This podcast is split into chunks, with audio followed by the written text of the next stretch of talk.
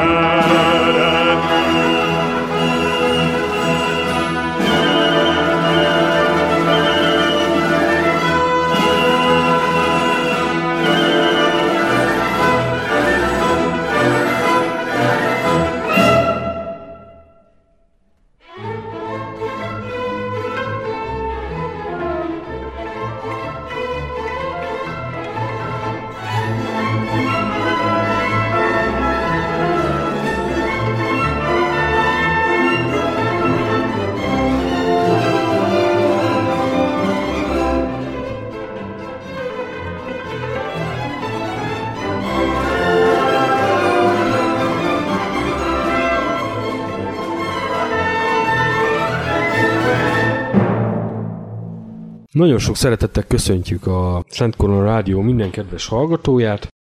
Ez itt a Hadak útján című hat beszélgetős műsorunk, soron következő 96. adása. Vendégem továbbra is Kurfürst, akiről folytatjuk múlt héten megkezdett hardverezős adásunkat. Témánk tehát továbbra is a Messerschmitt BS 109-es vadászgép. Itt alakultak ki először komolyabb párharcok. Itt elsősorban a pilóták felkészültségére szeretnék rákérdezni, hogy mennyiben osztott, szorzott ez az angliai csatában? A eredményeken szerintem eléggé látszik, hogy mennyire. Tehát az, hogy a németek mögött volt olyan pilóta, aki már a spanyol polgárháborúban is harcolt, de majdnem mindig végigharcolt a Lengyelországot, a Benelux államokat, illetve Franciaországi csat. Tehát mind tapasztalt pilóták voltak, egy nagyon komoly előzetes kiképzési rendszer, hányan illetve... lehettek ennyiek, és hányan lehettek a, az angolok oldalán? Ezt azért kérdezem, mert ugyan az angliai csatáról szintén akarok majd valamikor egy különadást szentelni, de most, ha a típusnál maradunk, mennyire voltak számszerűleg jó, kiképzett, tapasztalt pilótái a németeknek, és mennyire voltak az angoloknak? Ezt azért kérdezem, mert Churchill egyik elszólása szerint soha nem köszönhetett ilyen sok ember, ilyen sokat, ilyen keveseknek a angol pilóták létszámára óhajtok utalni. Én azt gondolom, hogy ez egy kicsit az angliai csatának egy mítosza az, hogy nagyon kevés angol repülőgép volt, és nagyon kevés pilóta repült. Ez egyszerűen nem így volt.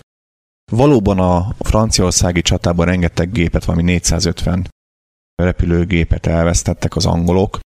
De ezt mind bevetés közben, vagy ott hagyták? Részben ott hagyták, részben bevetés közben, de Dönkerk fölött igen jelentős veszteségek érték őket, amiket nem, nem lehetett pótolni, hiszen nem tudtak már a pilóták visszajönni egyszerűen Angliába. Ez visszavetette az ő létszámukat, ugyanakkor viszont már tavasszal elindult egy olyan vadászgép építési program, aminek a gyümölcsei gyakorlatilag pont az angliai csatára értek be, és könnyen pótolták abba a két-három hónapba a veszteségeket, illetve töltötték fel soraikat, amik a németek azzal voltak elfoglalva, hogy agyagba döngöljék a franciákat. Értem. Mennyire múlott, vagy múlhatott az angliai csata sikere a német vadászgépeken? Azon belül is a Messerschmitten. Ugyanis, ha jól tudom, a hatótávolság szempontjából itt üzemanyag kilométerekről kéne beszéljünk, mennyire segítette vagy gátolta a németeket a saját lehetőségeik ezzel a géppel? Egyértelműen gátolta őket, hiszen ezek a gépek, mint a bevezetőbe kifejtettük, elfogó vadászgépek voltak. Ezek semmi másra nem voltak kitalálva, mint hogy Németország vagy adott esetben egy másik ország fölött az oda berepülő bombázót, amikor jelzik, hogy jön, akkor felszálljanak, nagyon könnyű gépek, nagyon kevés üzemanyaggal, baromi gyorsan fölemelkedjenek arra a magasságról a bombázó van, lelőjék és hazamenjenek. Erre voltak csak kitalálva. És ugyanez támadó szerepkörben? Ugyanez támadó szerepkörben már sokkal nehezebb, hiszen hogyha a bombázókat el kell kísérni, amire ugye eredetileg senki nem gondolt, az senkinek a fejében nem fordult meg 1933-ban, hogy 1940 nyarán majd ott fognak állni a francia tengerparton, és valamit csinálni kéne Angliával, és majd a vadászoknak is kell menni a bombázók mellett. Erre egyszerűen akkor nem, nem volt doktrina, ezt nem látta előre senki. Próbáltak rögtönözni, minden esetre a lényeg a lényeg, a vadászgépeknek nagyon korlátozott volt a hatósugra is, az az időtartam, amíg ők együtt tudtak maradni a bombázókkal. Vagyis, ha jól értettem, akkor a vadászoknak hamarabb vissza kellett fordulniuk, magára hagyva a bombázót? Hát sok esetben ez ha előfordul. olyan célt választottak. Sok esetben ez előfordul. Ugye szokták mondani, hogy nagyjából London volt az a célpont, ahova még úgy helyen közel értek. Dél-Angliát érték el ezekkel a gépekkel, harci hatótávolság szempontjából. Bejebb meg gondolom már nem mentek, mert haza még nem tudtak volna menni ezek szerint. Egész egyszerűen nem tudtak. Illetve hát azt se felejtsük el, hogy elértek volna ők messzebbre is, csak amikor ezeket a bombázókat kísérték, ezt össze kellett szervezni. Tehát a bombázóknak is föl kellett szállni általában egy külön bázisról, illetve a vadászoknak is föl kellett szállni egy külön bázisról, és meg volt beszélve, hogy akkor nem tudom, 8 óra körül, mondjuk Kálé fölött találkoznak ezek. Na igen, de hogyha a bombázók egy 20 percet késtek bármi miatt, akkor az a 20 perc abból ment el, amit, amit, ott amit, amit, körbe, amit körbe. London fölött majd tudtak volna tölteni a vadászok, hiszen nekik közben is fogyott az üzemanyaguk. Világos. És a légi harc mondjuk mennyire vette igénybe ezt a fajta... Nagyon, nagyon. Tehát, hogy, hogy a kis képet kapjunk arról, hogy ilyen repülőgép mondta, tehát ugye 400 literes tankja van a Messerschmitt 109-esnek. Mondjuk egy traktornak van ekkora. Igen, na most... Egy nagyobb traktor. Ő ez gyakorlatilag egy óra alatt teljes gázon ki tudta fogyasztani az egészet, akkor is, hogyha tele volt. Nyilván mire London fölé ért, akkor már bőségesen nem volt tele. Mármint fél tankkal elértek odáig. Jó esetben mondjuk a két harmada még megvolt. Tehát ott, amikor izén megjelent ugye a másik gép, senki nem gondolkozott, mindenki rányomta csutkára Gáz. gázkart, Igen. ami a csövön kifér, hiszen itt életről halálról van szó. A percek alatt így lehetett látni, hogy megy le a üzemanyag szintjelzés, azzal utána haza is kellett jutni még. Igen. Legalábbis elérni a partokat. Bár ezt szerintem ezt megoldották annyival, hogy Kálé környékére, meg Dönker környékére telepítették ezeket. Hát kényükben igen, oda telepítették a, a repülők. Ezt, ha jól tudom, ez az angliai csata második felére. Hát igen, augusztusban nagyjából a történet már így nézett ki. Egyébként azt érdemes, mint érdekességet megemlíteni, hogy nagyon gyorsan próbáltak ezzel a üzemanyag meg hatótáv kérdéssel valamit kezdeni a németek. Augusztusban már volt egy olyan 109-es, ami már egy 300 liternyi üzemanyagot még pluszban hordozott egy ilyen ledobható póttank formájában. Ami mondjuk az odaútra... Mi arra pontosan jó volt, elég hogy, volt, hogy elég volt az odaútra, meg hogy ott kóricáljon, és amikor amint meglát az első vadászgépet, akkor ezt szépen ledobta, és akkor olyan tele tankkal, izé tiszta lappal indult. Ez nem az, hogy meg, nem csak, hogy meg kétszer, ez meg háromszorozta azt, hogy mennyi időt tudott eltölteni. Ráadásul az is egy nagyon érdekes egyébként, hogy a, a 109-esnek mennyire egy, egy egyszerű és praktikus konstrukciója volt. Tehát amíg a legtöbb szövetséges vadászgépben ilyen hihetetlen bonyolult módon volt megoldva az üzemanyagrendszer, hogy van három tank, meg akkor még a pótank, mindegyiket egy külön üzemanyag pumpa így pumpálgatja bele a motorba, és ezeket még lehet így még cserélgetni is egymás között, ahogy éppen neked tetszik. És persze ez nyilván akkor volt roppant kellemetlen, amikor éppen megtámadtak, és a póttankot le kellett dobni, de először át kellett kapcsolni a, izé a főtankra a üzemanyagszivacskot, közben persze háromszor lelőtték az ember. Ez az a Messerschmitt 109-es, ez egész egyszerűen annyit csinált, hogy fogott egy csövet, az bevezette a kompresszorba, a kompresszor csinált sűrített levegőt, ezt belevezették a, a póttankba, a póttankban egy másik csövön egyszerűen megtöltötték a saját rendes belső tankjukat, tehát a ugye 400 literes tankot, amin a pilóta csücsült, és az mindig tele volt. Értem. Ennyi. És nem kellett semmit állítgatni, amikor egyszer megunták a izét, hogy, hogy ott van a, a póttag, egyszerűen csak ledobták a fenébe, és nem, semmi mással nem kellett foglalkozni. Milyen módosítások, itt elsősorban fegyverzetbéli módosításokra kérdezek rá, jelentek meg az angliai csata alatt és után? Hát az angliai csatában már elkezdték a 109-eseket új feladatkörökre alkalmazni, többek között fotófelderítésre is, illetve vadászbombázóként. Ezek nem voltak annyira jelentős módosítások, hiszen egy kamerát kellett beszerelni a törzsbe, illetve egy bombát bepakolni a hasa alá, és akkor már is kész volt a vadászbombázó. Mekkora bombákat lehetett? A 109-esnél ekkor még át, vagy, vagy kétféle variáció volt, akkor még nem bonyították túl, vagy egy 250 kilós nagy malacot vitt, vagy pedig négy ilyen kis malacot 50 kilósakat. És azt így a szárnya alá? Vagy nem, a szárnya alá nem alá? pakolták, mindent a törzs alá pakoltak be. Próbálkoztak hozzá is, hogy egy 500 kilós bomba is hát, ha befér még a törzs alá. Be is fér, csak valószínűleg azért nem használták ezt ugye gyakorlatban, mert annyira minimális volt a, a hasmagasság a törzs alatt, hogy esetleg előfordulhatott volna az a kellemetlenség, hogy miközben neki fut a gép, akkor beleesik a bomba, és az, az roppant egészségtelen tud lenni megint csak. Hát gépre és pilótára egyaránt. Hát fegyverzetben nagyon nem módosítottak a angliai csala Akkor alatt, inkább föl- előtte volt egy olyan változat, Ugye vissza kell ugornunk a időben 1938 telére, amikor a Emil, tehát a második generációs Messerschmitt megjelenik, ugye erősen motorral, és ami egy nagy előrelépés, hogy immár fegyverekkel a szányakba is, ezt ugye is áttervezték, bizonyos részben a- amiatt a para miatt, ami azért alakult ki, hogy az angoloknak hoppá 8 géppuska van a gépébe, hát ez így nem lesz jó. Nekünk meg egy sincs.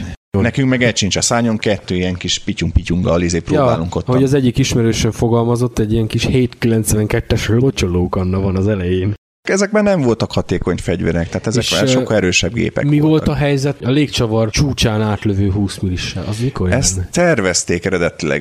Hozzá lehet azt is tenni, hogy a német fegyverfejlesztések közül nagyon sok francia ihletésű. Tehát egy picit ők úgy gondolkoztak, ugye Franciaországot és nem Angliát vagy más tekintették akkor még fő ellenségnek, ők a francia fegyvereknek vagy fegyverfejlesztéseknek próbálták egy ilyen német ellen párját mini meccsen, hogy valószínűleg az lett a meggondolás, hogy nagyot nem tévedhetünk, ha nekünk is van egy ugyanolyan. Még akkor is, hogyha esetleg teljesen hülyeség. Igen. Ez igaz volt a csatahajókra, igaz volt a repülőgépekre. Franciák behozták azt a divatot, hogy akkor legyen a légcsavarok keresztül tüzelő gépágy, ezeket a főtengelyen keresztül keresztül dugtak egy ágycsövet, illetve a franciák ezt máshogy oldották meg egy kicsit, de akkor most azt most nem menjünk bele. A németek minden esetre törekedtek arra már kezdetektől, amikor még tervezték a gépet, hogy egy ilyen jó erős izmos 140 kilós 20 méteres gépágyat, akkor pakoljunk be oda szépen az izé légcsavarkörbe, és az nagyon jó lesz, mert sokszorosabb pusztító ereje egy ilyen egyszerű géppuskának. Ezt akkor még nem tudták kivitelezni, hogyha emilekben nem is, nem is került beépítés, hanem vibrációs problémák voltak, meg olyan technikai gondok, amit nem tudtak megoldani. Ehelyett egy svájci Örlikon gépágyúnak megvették a licenszét, illetve hát igazából az is egy első világháborús német gépágyból lett kifejlesztve. Ez volt az MGFF. Ez az MGFF. Ez egy komplet fegyvercsalád volt, tehát voltak belőle kisebb, nehezebb, nagyobb, kék, zöld, mindenféle Rövid színbe csövű, is volt. hosszú csövű, rövid igen. csöve. A németek a rövid csövű változatot vették meg, ez egy nagyon kompakt és könnyű gépágyú volt, ugyanakkor az egyetlen kompromisszum, amit kellett kötniük az, hogy a, a lövedéknek kicsi volt a kezdősebessége, és ezért nehezebb volt vele célt állni. Hogyha a célba talált, Nem akkor volt annyira pontos. mondjuk. nem volt annyira pontos, mint a Hispano Suiza, illetve hát nehezebb. Ami az angol gépeken volt. ami az angol gépeken volt, és egyébként úgy ebből a fegyvercsaládból fejlődött ki néhány ilyen vadhajtással. Az angolok egyébként meg a franciáktól vették meg, ő nem is nagyon tudták Akkor kezdetben. Egy fakad a kettő, csak Egy tőről fakad a kettő, hát igazából az összes ilyen vagy súlyzáras 20 méteres gépágyú ugyanarról a közös gyökérről indult el. Volt szerencsém látni élőben egy ilyen fegyvert. Voltam a Spitfire Múzeumban, Manstonba. Ez egy ilyen légibázis az angliai csata emlékére. Következő hadszintér, ahol feltűntek ezek a Messerschmittek, a Balkán, illetve Észak-Afrika volt, és végén a Barbarossa hadművelet. Hát Afrikában valószínűleg angol és korai amerikai típusokkal kerültek szembe, meg teljesen más volt trópusi körülmények közt ugyanazt a gépet üzemeltetni, mint mondjuk az északi tenger fölött kötni vele. Illetve a Balkánnak még van egy olyan pikantériája, hogy itt gyakorlatilag a gép saját magával is szembe kerül. Igen, ugyanis a, a németek azért, hogy úgymond valutához jussanak, illetve pénzeszközökhöz jussanak, kívül szorgalmas módon exportálták egyébként a saját fegyvereiket. Így a Messerschmitt 109-est is, amiből Svájc is vett, illetve hát többek között ugye Jugoszlávia, mint akkor még baráti ország. Tehát a jugoszlávoknál is voltak E-típusú Messerschmittek, és ezek szembe kerültek a saját magukkal. Hát persze sok vizet nem tudtak zavarni, hiszen ők a jugoszláv pilóták kiképzési szintje nem feltétlenül állt a németekével azonos. De kíváncsivá teszi az embert, hogy saját maga ellen, hogy viselkedik egy gép. Mi volt a helyzet Észak-Afrikában? Észak-Afrikában viszonylag könnyű dolga volt a németeknek, hiszen ők akkor már fejlesztett motoros emileket kezdtek el bevetni, illetve hát lassacskán ugye az új F-109F vadászgép is rendszerbe állt, viszonylag gyorsan ezek a frontvonalra is kerültek, és hát az angolok hát továbbra is a hurricane próbáltak valamit csinálni, az addigra már reménytelenül elavult volt, annyira lassabb volt egyszer, annyira nem tudta diktálni az iramot a légi harcokban. Észak-Afrikában meg, a jól tudom, már használták őket.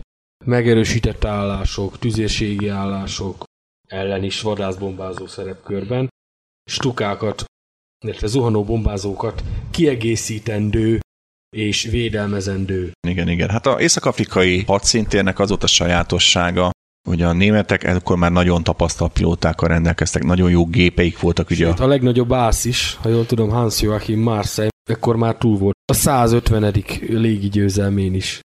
Igen, igen, hát neki ennyi volt végül a maximálisan elért légi győzelmeinek a száma. Érdekes módon őt valószínűleg pont egy újabb Messerschmitt variáns vitte el a élők közül, ugyanis amikor 1942 közepén elkezdték bevezetni a új G-típusú Messerschmittet, ami gyakorlatilag az F-fel egyezett meg némi megerősítésekkel, fejlesztésekkel, és egy erősebb motor, ami gyakorlatilag a korábbi motor egy felfurt változata volt. Hát ezzel a motorral voltak azért bőven problémák. A áttervezések nem igazán sikerültek megfelelően, folyamatosan Nehezebb lett a gép tőle? Némileg nehezebb lett egyébként. Megint egy ilyen általános tévhit, hogy a, a G az valami hihetetlen egy nehéz vadászgép volt, és ahhoz az F vadászhoz képest mondjuk egy ilyen 100 kilót rápakolt még az új motor, meg az, hogy ugye beszéltük ezt a páncélozásnál, hogy, hogy az első gépeknél bőven hátul a törzsbe volt a páncélzat, és ezt meg tudták kerülni a lövedékek. Na most az F modellnél visszatértek arra, hogy akkor közvetlenül a pilóta mögé rakják a páncélzatot, csak akkor még pőrén hagyták az üzemanyag tartályt. Úgyhogy megkerülve a két kérdés, beraktak egy nagyon érdekes páncélemezt a törzsbe ismét, gyakorlatilag ugyanarra a helyre, és volt egy a pilóta mögött is, tehát így kvázi szendvicsbe fogva üzemanyag tartályt, és ez a, a tartályt, igen. igen. ez úgy, úgy nézett ki, hogy nagyon sok réteg alumínium lemezt pakoltak egymás mögé, és ennek az volt a feladata valószínűleg, hogy egyrészt lelassítja a mérkező lövedékeket, másrészt pedig a gyújtó lövedékeknek a hatását csökkenti azzal, hogy megfogja a gyújtó elegyet ezek között a rétegek között. Na, és onnan indultunk ki ugye, hogy Marseille Másza is repült ezzel a géppel, mint mondtuk, a motorja meglehetősen problémás volt.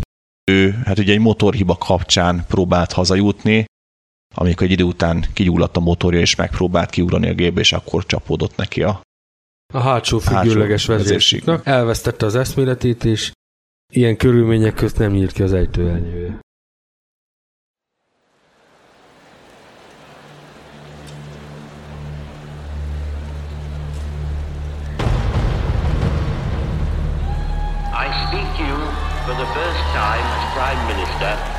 In a solemn hour for the life of our country, of our empire. No officer or man, no brigade or division which grapples at close quarters with the enemy can fail to make a worthy contribution to the general result. A tremendous battle is raging in France and Flanders. The enemy, by a remarkable combination of air bombing heavily armored tanks have broken through the French defenses and strong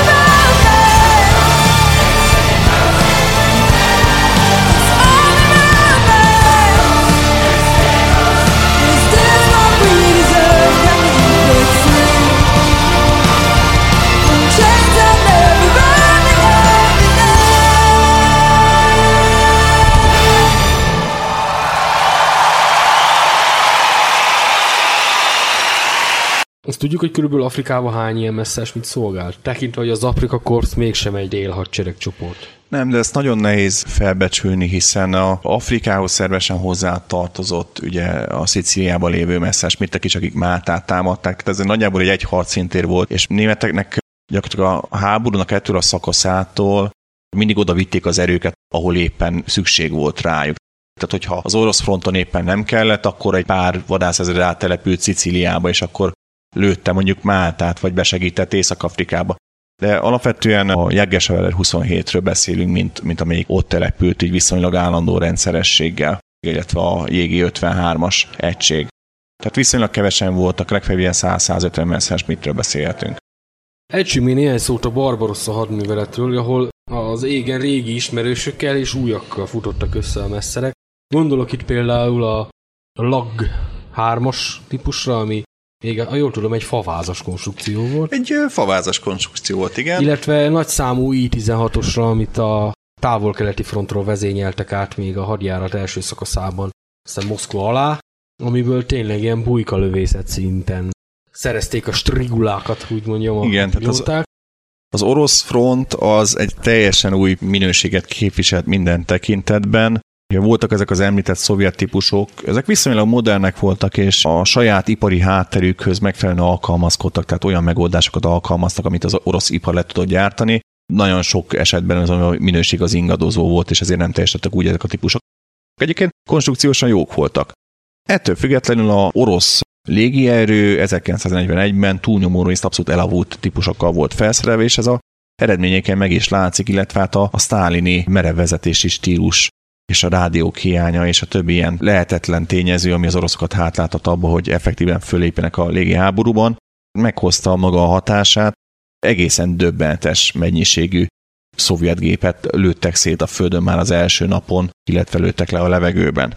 Ami szerintem jó kifejezi, hogy az orosz fronton milyen iszonyatos pulykalövészet zajlott egészen a háború végéig.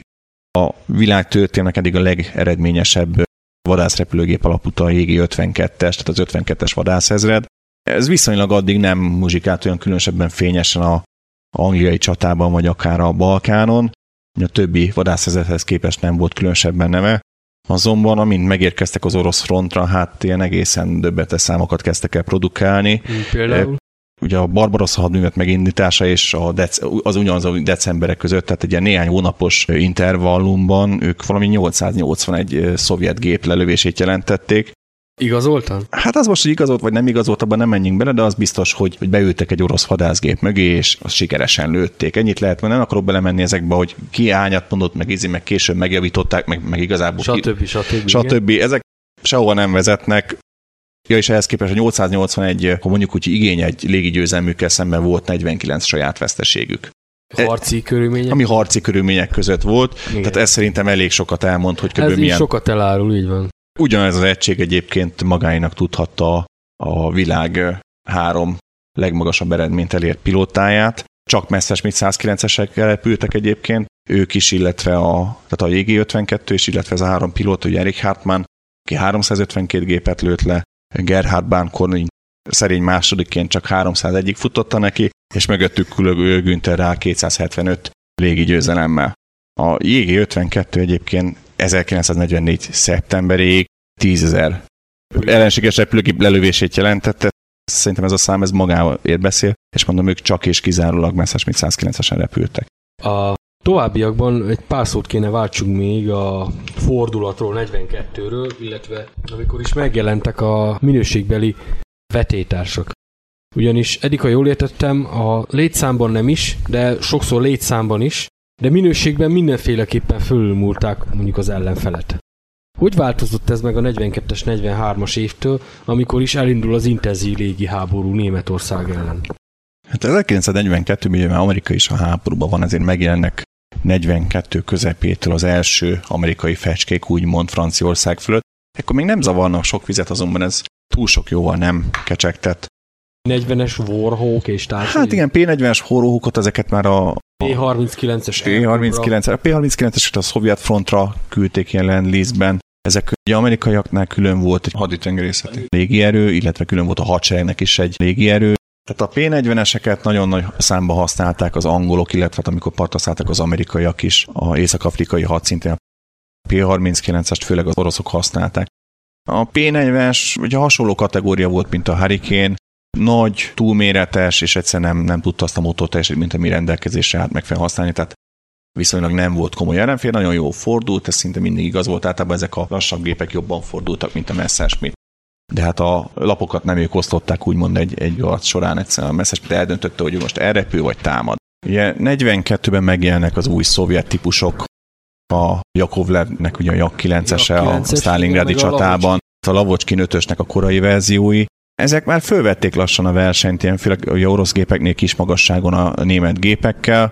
Ugye a pilóta technika még továbbra se volt olyan jó, ugye, ugye meg a kiképzettség, de már úgy jelezte azt, hogy most már vannak olyan jó gépei az oroszoknak, és főleg ami ezek a gépek nagyjából megvoltak majd a csirájukban 1941-ben és de 42-ben kezdtek el tömegesen megjelenni, megjelenni. tehát amikor már nem csak ilyen biplánokkal óckodtak az oroszok, meg ilyen 30 Igen, és létszámfölény az például a keleti fronton végig megvolt, a minőségi fölény viszont csak a háború végére jelent meg. Mármint a Messerschmitt 109-eshez képest. Igen. Nyugaton pedig megjelennek az első dupla feltöltős Spitfire-ek, még nagyon kicsi számban, németek nagy szerencsére, ugye ez a Mark 9-es széria. Meg a, a 8-as. A 8-as az 43-ban jelenik meg, ha jól emlékszem. Igen? Az egy növelt hatótávú Spitfire, egyébként nagyjából ugyanazt tudja, mint a Mark 9-es. Vicces módon egy ilyen köztes megoldásnak szánták a 9-est, aztán kb. háromszor annyit építettek belőle végül, meg az volt majdnem mindenütt. De 42-ben, sőt még 43-ban sincsen ezekből olyan sok az angolok még mindig a, a Mark 5 Spitfire-ekkel próbálnak valamit elérni, ezek reménytelenül gyengébbek, mint, a, mint az akkori Messerschmittek, és igazából 42-43-ban ezért nem érződik még annyira, hogy a németek úgymond kezdik elveszteni azt a technikai fölényt, ami addig egyébként viszonylag úgy eléggé magabiztosan náluk volt. Ugyanakkor meg náluk nincsenek motorfejlesztési problémák miatt nagy erőrelépések. Tehát nagyjából a Messerschmitt 109-es 42-től kezdve ugyanazt tudja, sőt, még talán egy kicsit lassabb is lesz, mert újabb fegyvereket kell beleépíteni. Tehát így lelassul, erodálódik előnye a többi géppel szemben. Mondjuk eléri a fejlesztetőségének azt a határát, amikor már nem jobb, csak rosszabb. Ezt nem mondanám, ezt általában irodalom ezt, ezt szokta mondani, hogy a gével úgy, azért mond, mondom. Úgy, úgy mond, igen. igen, provokáljuk egymást. Tehát, hogy a irodalomban az szokott megjelenni általában, hogy vagy az FL már elérte a fejleszthetőségek határt. Ez nem igaz. 43 elején elkezdik fejleszteni a németek a metanol vízbefecskendezést, az újabb, nagyobb sűrítős motorok, illetve hát a, a K szériának az új sárkány szerkezetére, ami sok aerodinamikai finomítást tartalmaz, ami később behozza gyümölcsét, csak ugye pont annyi spéttel, hogy pont késő lesz.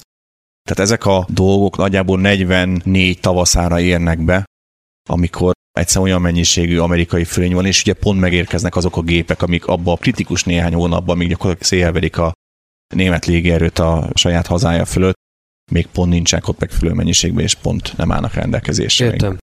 Arról nem beszéltünk még, hogy a háború elejétől a 42-es évfordulójáig, ami nagyjából a fele. Mennyi gép van hadrendben körülbelül nagyságrendileg a Luftwaffe kötelékében? Hát ez elég stabilan alakul. Messerschmitt 109-es. Messerschmitt 109-esből. Hát a háború elején van neki körülbelül 1000 darab, 1000-1100 Messerschmitt 109-esük, majdnem mindegyik az E-széria, ami nagyon jó nemzetközi viszonylatban, hiszen hozzávetjük az angliai csatába, az angoloknak talán két vagy 300 hasonló kaliberű Spitfire-e van. Tehát ők nagyon jól állnak mennyiségbe is, meg minőségbe is. Ez nagyon lassan kezd el növekedni. Tehát ilyen, ilyen 1400-1500-ig fölnövekszik mondjuk ilyen 41 júniusára, mire izé a Szovjetuniót megtámadják. Utána viszont nagyon hosszasan stagnál. Tehát ezek próbálják ugyanazt a mennyiséget. Csak a kieső mennyiséget pótolják, de mennyiséggel nem robbantanak. Nem nagyon tudnak robbantani. Nem is talán azért, mert termelési nehézségeik vannak, hanem egyszerűen üzemanyagot nem tudnak eleget biztosítani ennyi gépnek már. Tehát, hogyha van 100 egységnyi üzemanyagom, abból x egységnyi gépet tudok csinálni, ha további 100 egység üzemanyagom van, akkor hiába gyártok éle még 500 vadászgépet, nem fognak tudni üzemelni. Meg nincsen hozzá pilóta se. És a mennyiség az ugyanaz marad, viszont az három frontra próbálják elosztani. Vagyis helyi szinten mégiscsak csökken a szám. Helyi szinten tovább csökken a számuk, hiába van. Nagyjából úgy annyi. 44 májusától, amikor az amerikai légierő végre egy áttörést ér el bombázó hadjárat során, és olyan veszteségeket okoz egy pár hónap alatt egy gyakorlatilag ilyen felőrlő háborúban a honi vadászvédelemnek, nagyon gyorsan rájönnek, hogy itt valamit borzasztóan kell csinálni, gyakorlatilag leállítják a bombázó termelést úgy, ahogy van, és helyette csak vadászgép épül, illetve vadászbombázó. Akkor hihetetlen mennyiségbe kezdenek el ömleni a vadászgép, de addigra már túl késő. Világos. Még a 44 előtti időkről, még azt azért mondjuk el, hogy a totális fegyverzés és a totális háborús változás, úgymond a termelés fokozás, az 1943 májusához köthető a totális háború hirdetéséig.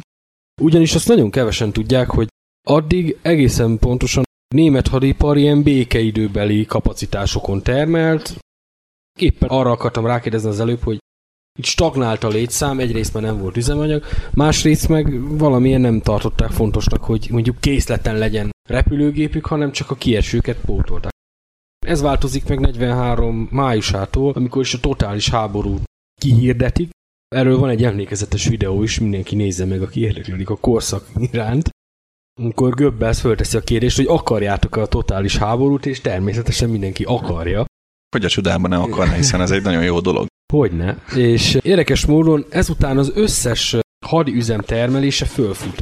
Olyannyira, hogy például a vadászrepülőgép termelés az a tudom én, éves ezer körülről fölfut mondjuk 44-be 11 néhány ezerre. Sőt, teljes legyártott mennyiség felét 44-be gyártják le. Szóval nem igazán értem, hogy ugye ez eddig miért nem jutott eszükbe. Hát egy kicsit későn kapcsoltak a de mondjuk az angolok már szem a Anglia csata kezdetétől is hadigazdálkodásban Hát én- nyomatták ezt.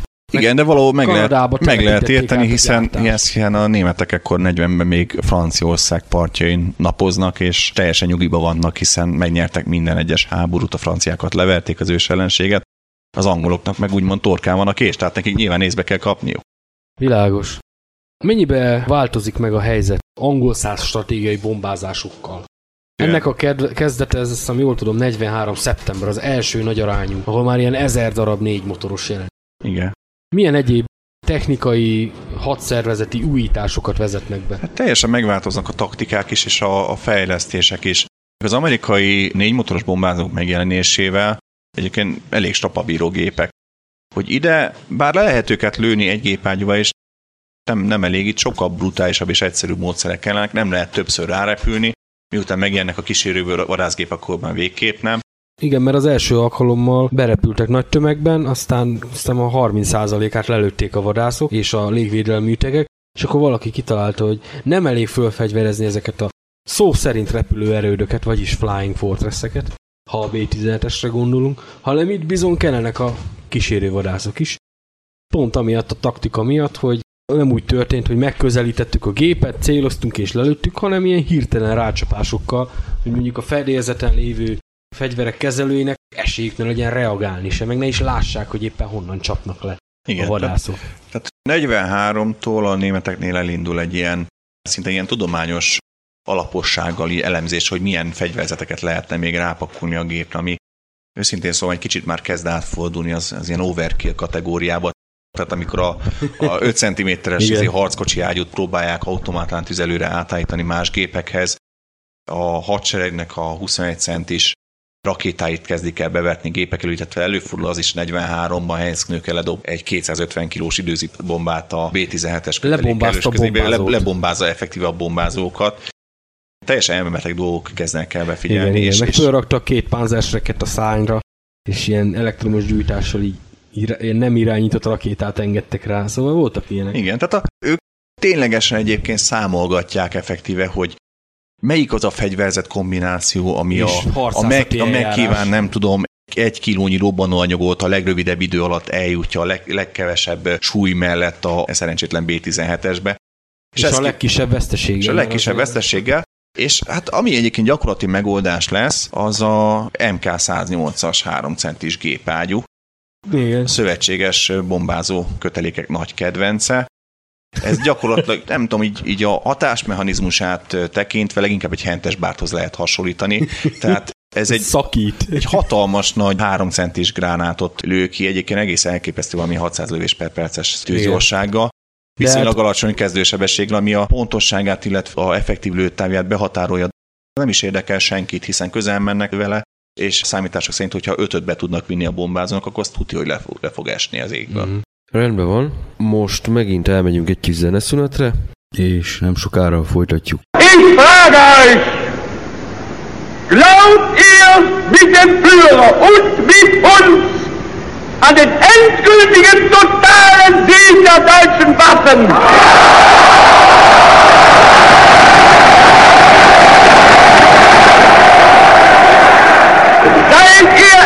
entschlossen, den Führer in der Erkämpfung des Sieges durch dick und dünn und unter Aufnahme auch der schwersten persönlichen Belastungen zu folgen. Wollt ihr den totalen Krieg?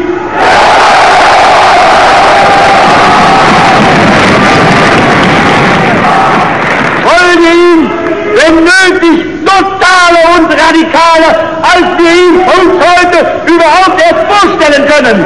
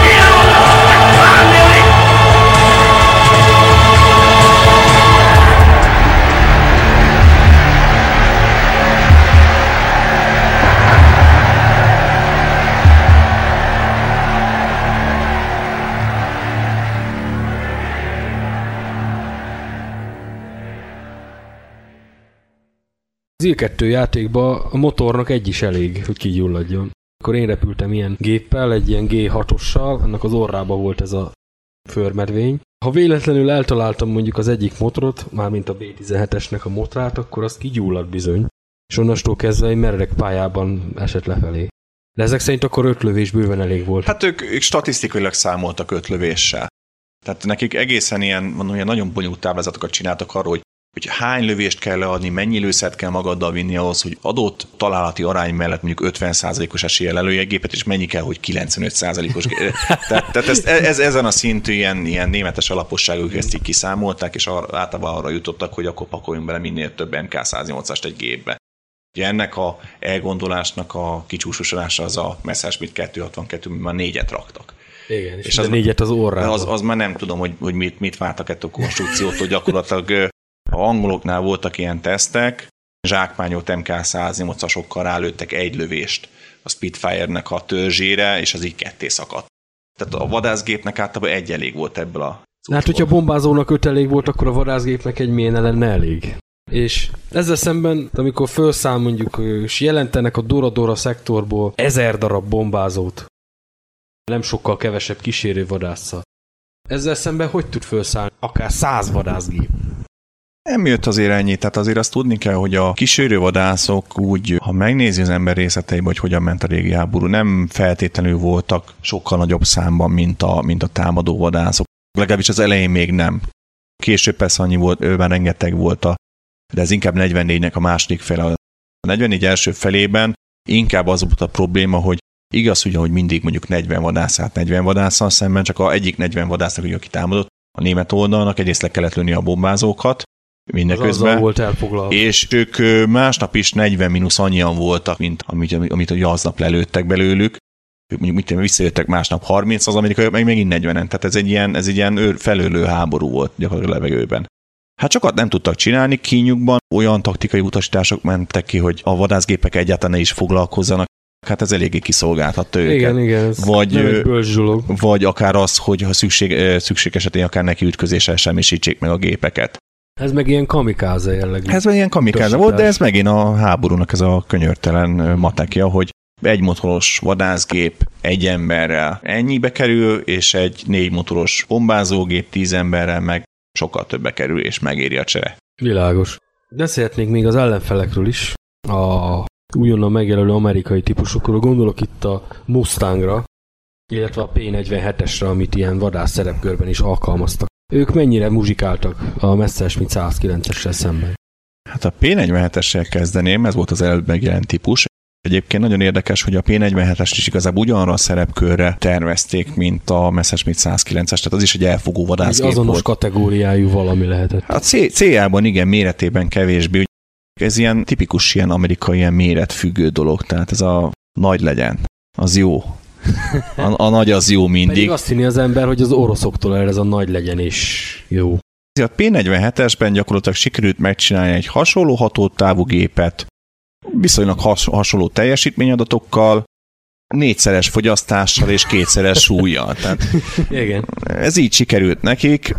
Igazából az egész gép arra volt kitalálva, hogy az Egyesült Államok fölött nagy magasságban elfogjon bombázókat, ezért egy hatalmas nagy motor, és a még annál is nagyobb, gyakorlatilag az egész gép hátulját kitöltött turbo feltöltő köré tervezték, amiből egyrészt sok technikai problémájuk is akadt, másrészt meg irgalmatlan fogyasztása volt az egész gépezetnek, ezért a hatótája is rendkívül alacsony volt, ami csak később tudtak valamennyivel póttankokkal, póttankokkal, meg ilyen megoldásokkal valamilyen kibővíteni. Hát és az, ugye, hogy egy vadászgép, ugye a P47-es gyakorlatilag olyan súlya rendelkezik, mint egy közepes bombázó, hogy ez a mozgékonyságát is némileg úgy behatárolja. Hát, némileg az enyhe kifejezés. Igazából a P47-es gyors volt, nagyon jól zuhant, emelkedni annyira nem, fordulni meg még annyira se. Viszonylag erős fegyverzete volt, tehát ez a szokásos izé, ha nem nagy, akkor legalább legyen belőle sok. Tehát 8 darab nehéz géppuskát, hát mi mást, mint a egyetlen géppuskákat, ami létezett, azt belepakolták, hogy ezt Igen. a M2-es 12,7 mm-es, a, igen, a Médusnak nevezett Browningot. Hát ebből sok volt, 8 darab, sok lövedék kijött belőle, valami csak történik a végén alapon. Persze. Igazság szerint ez egy, ez egy kényszer lépés volt az amerikaiak részéről, nem nagyon volt nekik más. Tehát próbálták ugye ugyanazt a hispánot gyártani, mint amit a angolok, hát ezt egy kicsit elrontották ott a terveknél, valami nem sikerült. Valamilyen administratív ö, hiba okán ugyanis a 20 mm-es kaliberű fegyverek már teljesen más tűrés határt igényeltek az amerikai hadseregen belül, illetve gyártási standardok során, mint a 12,7-esek. Tehát gyakorlatilag ezek már a tüzérségi eszköz kategóriába Akkor kerültek más azok. alá. A, igen, más besorolás alá esett ennek megfelelő tűrés határokat, és gyakorlatilag nem nagyon működött a saját gépágyuk, és génytelen kellett megmaradtak a nehéz géppuskánál. Próbáltak különös az amerikai haditengerészeti légierő, próbálta 20 méteresekkel operálni, amikor a kamikázik már problémát jelentettek, és nem tudták őket elég hamar lelőni. De ez egy kicsit messzire elvezet a történettől. Igen. Térjünk át a P51-esre.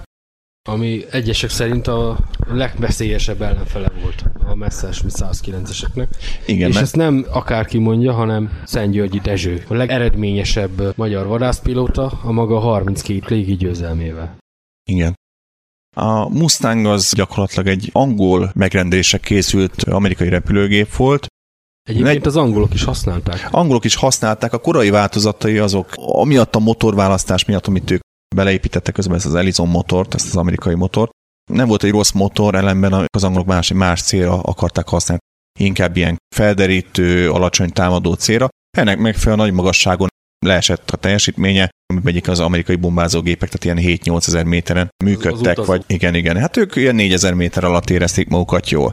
Próbaképpen beleraktak egy dupla feltöltős mellémotort, ezzel gyakorlatilag létrejött az a Mustang, amit mi így ismerünk, meg ami az ismertebb. Egy nagy poén volt, hogy irgalmatlan hatótáva volt, hiszen nagyon szép vonalvezetésű gép, fejlett aerodinamikai megoldásokkal, és egyébként meg nagyon sok üzemanyagot is tudott magában hordozni. Könnyű is volt. ez A Messerschmittnél nehezebb gép volt. Igazából a, a Mustangnak nem volt kifejezetten egy olyan kiemelkedő tulajdonság, hogy fú, hihetetlenül gyors Ami volt, és, és nem volt nála gyorsabb, meg fú, annyira jó fordult, vagy annyira jól emelkedett. Minden nagyon jól csinált, ez volt benne a jó, nagyon nagy hatótávolsága volt, és megfelelő harcászati paraméterei voltak ahhoz, hogy bőséggel föl tudja venni a harcot bárkivel. És ugye, ahogy a Tobak Tibor írja a könyv, ugye egy másik híres magyar vadászpilóta, magányos Mustang pedig nem volt. 44 második felére már hordákba jöttek, És egy minden, messzerre 14-en fordultak rá. és nem is nagyon tudtak elfogyni, hiszen végtelen mennyiségű utánpótlás volt benne. Amellett a gép természetesen nagyon jó volt, azt beszéltük, hogy azok a Messerschmitt variánsok, amik 44-ben megjelennek, ugye AS motoros, erősebb feltöltők, amik jobb magassági teljesítményt tesznek lehetővé, Brutális fegyverzet. meg, meg brutális fegyverzettel, és ezek akkor jelennek meg, amikor a Mustang, de pont annyi pár hónapos Péter terjednek el, ami gyakorlatilag elég arra, hogy abban a pár hónapban a német légierő elveszítse a légi háborút. És nem csak számokban, hanem ezek szerint akkor minőségben is. Ekkor minőségben is, hiszen amikor a Mustang megjelenik, hát akkor a legelterjedtebb G6-os variáns, az nagy magasságon sokkal lassabb, mint a Mustang. Sokkal lassabb, és ezért nem tudja diktálni úgy a harcot, ahogy azt korábban tudta diktálni a, a elavultabb típusokkal szemben. Tehát a szovjet légérőnek is egyre jobb gépei jelennek meg, megjelennek a, a La gépek 44 végén, az új Jak 3-asok, ezek kiváló teljesítményű gépek, és az oroszok is nagyon sokat fejlődtek harcászatilag közben. Rendben van.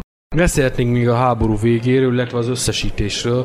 Ugye miután az amerikaiak megszerzik a légifölényeket, hogy Németország fele- felett 44 második felére, nagyon súlyos harcok vannak továbbra is, tehát azt pillanatig se kell gondolni, hogy 44 második felétől az amerikaiaknak egy ilyen sétagalobb az életük Németország fölött, mert nem. Borzalmas veszteségek vannak mind a két oldalon, az amerikaiak egyszerűen tovább bírják. Tudják pótolni a veszteségeket, a németek is csak egyszerűen már nem az a probléma, hogy a németek nem tudnak további a gépeket lelőni, meg hogy, hogy nem tudnak amerikai vadászokat lelőni, vagy, vagy nem lőnek le havonta, nem tudom, 150 nehéz bombázat. A probléma az az, hogy már annyian repülnek be, hogy egyszerűen nem tudnak mindenütt ott lenni. És lehet, hogy elkapnak egy köteléket, azt De meg is 20 másik tépázzák, de 20 másik meg bejön, és vidáman ellenállás nélkül végigbombázza a célpontjait. Így van. Ugye 44 tavaszán amerikaiak lebombázzák a német szintetikus üzemeket. A németek fölhalmoztak rengeteg üzemanyagot, amiből még el tudnak evickélni egyébként 45 elejéig, de komoly megszorításokkal, hiszen gyakorlatilag vicces módon az, hogy a német vadász légierőt szélverik a saját hazája fölött, gyakorlatilag a német bombázók szűnnek meg, hiszen ők sokkal több üzemanyagot igényelnek, ilyen vadászok. Ők gyakorlatilag a földre készszerűnek, és megszűnnek a bombázó alakulatok effektíve. Ugye megjelenik ősszel még néhány új vadász, ugye a legutolsó a Messerschmitt szériába a 109K, egy K4-es típust gyártják csak végül. Ebbe gyakran minden új újítást beleraknak, ami addig volt, tehát van már benne jobb kilátást lehetővé tevő, ugye Erlának nevezett kabintető, transzparens ö, páncélőeg a pilóta feje mögött is, hogy hátrafele is kilásson, jobb kezelhetőség a földön, sokkal erősebb motor, tehát ilyen 2000 lóerős motorok kerülnek benne, ami nagy magasságú, sokkal többet ad le. Ugye a 3 centis MK108 gépágyú az alapfegyverzet. Minden, minden jót megkap, amit csak lehet, nagyon jó rádiói vannak. Ettől függetlenül már nem nagyon változtat ez igazából a, a stratégiai helyzeten. Sok vizet nem zavarnak ezek Sok vizet már nem, nem tudnak egyszerűen zavarni, egyszerűen olyan mennyiségű szövetséges gép van. Illetve hát megjelenik egy ilyen kicsit ilyen féltestvére a K-nak, ugyanaz a motorral, ugyanaz a rádióai elektronikus rendszerrel, a G10-es. Ez gyakorlatilag egy, egy G-sárkányba beleépített K4 belső, így lehetne legjobban összefoglalni a, a G egy Összvérkonstrukció. ilyen, egy ilyen összfér megoldás, azért, mert így egyszerűen egyszerűbb átállítanak gyárakat. G-sárkányokat építenek, építettek egész eddig, és nem kell átállítani a gépeket. G-sárkányt építenek továbbra is, belemegy a, az új motor, meg az új belső. És, kész. és majdnem ugyanaz a gép teljesítményben.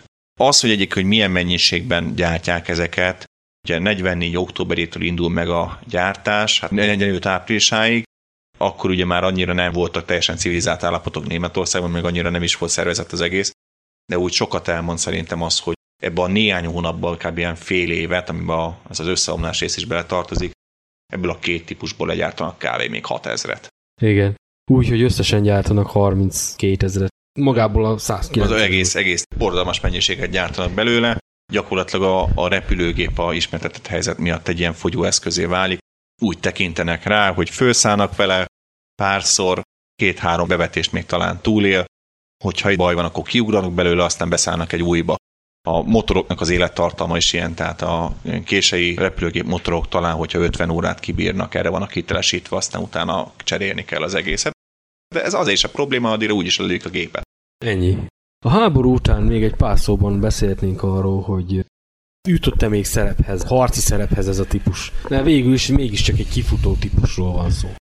Hát harci szerephez még jutott, sőt nagyon bizarr módon Izraelben a arab-izraeli háború kapcsán, ugyanis Együtt harcolt a korábbi ellenfelével, a Mustanggal. a Mustanggal, sőt igazából minden kombináció előfordult, tehát az izraelieknek volt Spitfire-je, Mustangja az egyiptomiaknak ugyanez, tehát a izraeli ö, 109-esek azok annak köszönhetik a létüket, hogy Csehországban a háború végén is gyártottak Messerschmitt 109-es licenc, egyébként, hogy Magyarországon is, illetve Romániában. Egy ilyen 300 darabot mi Volt jelentős gyártás. A cseheknél megmarad néhány tucat Messerschmitt 109-es, és hát ha már ott van, akkor miért csinálják meg, és fejezzék be a háború után a gépeket, hiszen vadászgépre mindig szükség van. Nagyon hamar kifogynak az eredeti Daimler motorokból, és utána elkezdenek mindenféle ilyen Frankenstein megoldást összeeszkábálni, tehát a Fokeu 190-nek a, a buborékos kabintetője rákerül a 109-esre, belepakolnak egy Henkel bombázó motorját, és akkor Ilyen barkácsolás meg. ilyen barkácsolás megy, de a izraelieknek tök mindegy, nekik bármi legyen csak lőjön, ezt is megveszik a irgalmatlan összegekért, ugye a valós értékének a mitten két háromszárosáért, csak repüljön és lőjön, ezt tudja. Gyakorlatilag ez a háború után a típusnak az egyetlen jelentős, egyébként nem is volt sikeres típus, hát most ilyen így nem repülőgépet nem lehet tervezni, nem szeretik a pilóták, hasznos szolgáltat ezzel, amint lehet kivonják őket a szolgálatból. Ahol még egyébként nagyon sokáig használják háború után, ugye a 50-es évek közepéig az Finnország, finnek rendkívül sikeresen használták ezt a típust a háború során, rengeteg légi győzelmet értek el vele, és nagyon kevés veszteséggel. Ha jól emlékszem, akkor 57-ben vonják ki őket. És Spanyolország? Spanyolországnál szintén az van, hogy a, ők megvesznek a háború alatt 25 darab 109G típusú sárkányt, mert motort nem kapnak hozzá. Azt, nem tudom, az valahogy lemaradt ezért a vonatról gondolom. Hát ők ezzel próbálnak valamit kezdeni. Beleraknak egy saját Hispano Suiza motor, ami úgy többé-kevésbé teszi a dolgát, majd utána, ha bár úgy legyen kövér, akkor a későbbi típusokon egyébként még egy Hispano Suiza gépágyút is beleraknak, és akkor ezt még a végén még kombinálják egy Merlin motorra, mert ezeket tudják megszerezni, hogy ennyi hozzáférhető, a náci Németország bukásával pedig a Daimler-Benz gyárt így be- beszüntette a tevékenységét, illetve az ilyen Igen, aftermarket a, a supportot is. szerelő sor az valamiért Oroszországban épült föl újra. Milyen kultusza van ennek? Valahogy mindig előkerül ez a típus a háborús évekből. kultusza a gépnek annyira nincs. Én úgy gondolom, hogy a, a főleg az angol száz sajtóban egy kicsit azért is, hogy a saját háborús szereplésüket, illetve hát leginkább a kudarcukat Franciaország fölött, ugye 41-42-ben igazolni tudják, ugye a Fokeu 190-nek sokkal nagyobb kultusza van azzal, hogy kicsit úgy megmagyarázzák vele, hogy A akkor bizonyítvány. a, a bizonyítványt igen, hogy két évé gyakorlatilag különösebb stratégiai cél vagy elgondolás nélkül, hát mondjuk úgy, hogy kóvályogtak Franciaország fölött, miközben a németek meg lekalaptálták őket az égről, úgyhogy egyébként létszámfölényben voltak.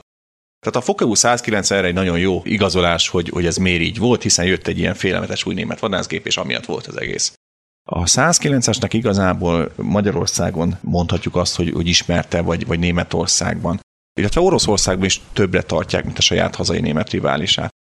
Azt tudni kell egyébként, hogy a 109-esnek annyi rekordja van, hogy ez valami egészen döbbenetes. Tehát Amit azóta sem tudnak túlszárnyalni. amit nem tudnak, és valószínűleg nem is fognak soha túlszállni, adja is, hogy ne kerüljön erre sor, hiszen a körülbelül 35 ezer legyártott példánya a legnagyobb számba gyártott vadászgép típus a világon.